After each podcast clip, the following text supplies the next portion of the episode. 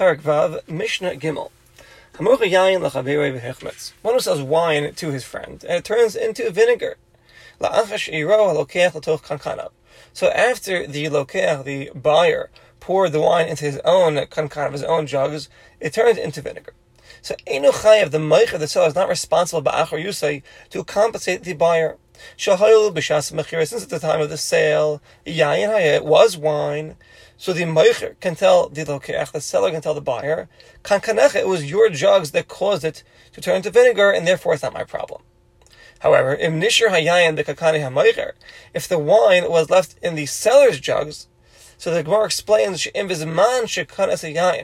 the time that the buyer was buying the wine, he tells the seller, I'm buying it for a tafsha, for a stew, meaning that I'm just going to use it a little bit by a little bit I'm not going to drink it all, you know, in one meal at the Shabbos Suda. I'm using it for cooking. So I'm going to put it back on the shelf, use a little bit, put it back on the shelf, use a little bit. So if that's the case, then he expressed that to the seller, and then the wine turned into vinegar, the seller has to compensate him. But if he doesn't tell, if the buyer does not tell the seller that he needs it for a stew, for a tafshil, then any the seller does not have to compensate him. Because the seller can tell the buyer, you should have drink it right away and don't leave it on your shelf. It turns into, uh, and don't leave it on your shelf until it will turn into vinegar. And the Mishnah continues, Now, if the seller knows that his wine will turn into vinegar, the buyer tells the seller that he needs the wine for tavsha for cooking, leave it on the shelf for a long time.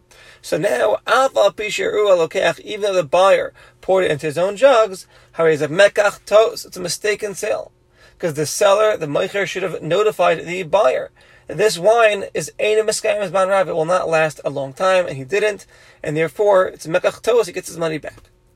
If the meicher tells the Lokeach, Yain Mevusam Ani Mocholach, I'm selling you Yain Mevusam. This is wine which is diluted with with spices. kind of like preservatives. That it keeps the wine strong until the until the summer.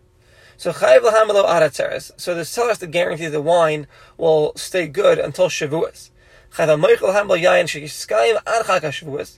She mechag Shavuos ve'elach some Shavuos and onward, the wine will be miskalkel, it'll get ruined because of the heat of the summer. But until Shavuos, the seller has to guarantee the wine will stay good. Now v'yashan, if, if the uh, if the buyer expresses and says yain yashan ani I'm sorry, if the seller tells the buyer, Yayin Yashin Animochalach, I'm selling you Yayin yashan old wine. So then he has to provide a Michel Eshtekad. The seller is obligated to provide a wine for the buyer, Menashana Shavar from the previous year.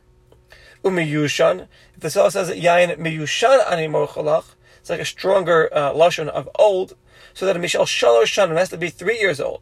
Hainu Menashana from the year Shelafnei Eshkad, before the previous year meaning Shadintu comes that you have Shalosh on three years in Mashana together with the year that you're standing in. So it's two years ago, last year, and this year. It's going to be three years. Sukkot and the yain, the wine has to stay strong up until uh, Sukkot. This is what we mean when we say the word meyushan. Sheyit yashen hayayin that the wine should stay old for three complete years. And up until Sukkot would be three complete years. Mishnah Dalit. Hamocher makom l'chavero livnos lobayas. One who sells a place for to, to, his friend in order to build a house. We'll explain what this house is. It's a base chasas. It's a house for his son that's getting married. Or one who accepts upon himself. He's like a contractor. He accepts upon himself to build it for his friend. What a base chasas lebno a home near the uh, house of this fellow. Shida Beno that his son should live there after he gets married. So that was the minute, you know, the son would get married, and then he would get a home near the near his father. Ubes Almas Lebitai, or a home that his daughter, who's a widow, should live uh, should live in. And the Gemara explains why don't we just put it together?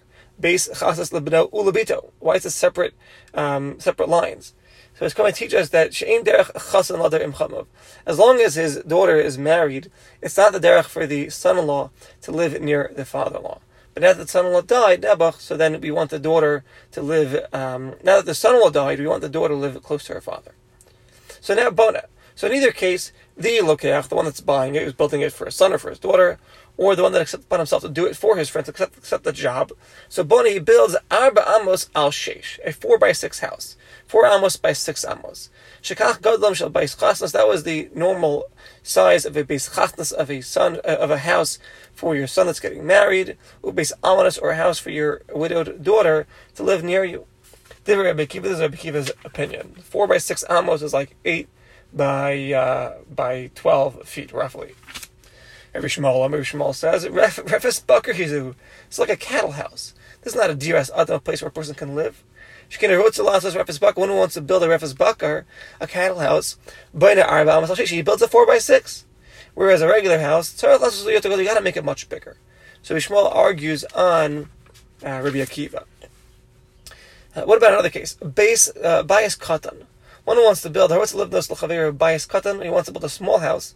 Sheinu it's not near any other house, l'bayis acher, like the base chastas or the base almanas. By when you were building the house for your son that's getting married, or for your widowed daughter, these houses were right near the house of the parents. This is a, that was a previous case. Here, he's just building a regular small house. Doesn't have to be near anything. Bias katan b'fnei atzmo.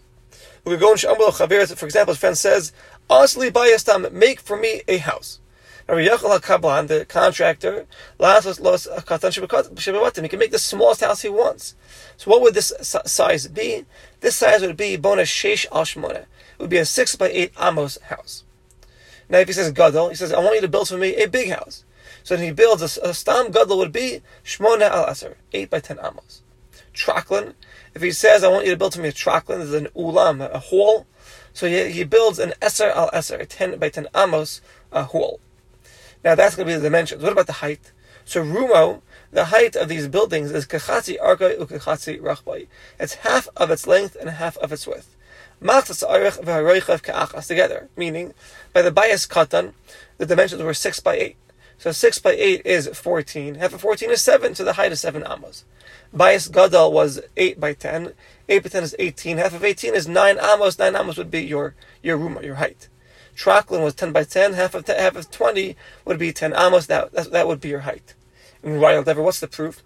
The Heichel, the Heichel of the Beis HaMikdash, that Shlomo Malach built, She'arka, the length was 40 amos, the width was 20 amos, 40 plus 20 is 60, so its height was 30 uh, amos, half of its uh, length and width combined. Everything's like that binyan of the Heichal, meaning there's two different ways to learn this. Some of our should explain that the Mishnah is coming to teach you Shemasha Amar that we're bringing this proof of the Rayla from the Heichal. Harizu, this is the opinion of Rabbi Shimon ben Gamliel. Shehu who says everything goes like the building of the Heichal. Whereas others explain that Rabbi Shimon Gamliel is actually coming to argue on Tanna Kamma. And he's saying it b'derech to me like in a wonderment. Every house have to be like the building of the Heichel? No. Everything goes depending on what the minig is in that city. And therefore, Rabbi Shimon will be arguing on Tanna Kamma. So two different ways to learn this last part of the Mishnah. And with that, we conclude Mishnah Dalit.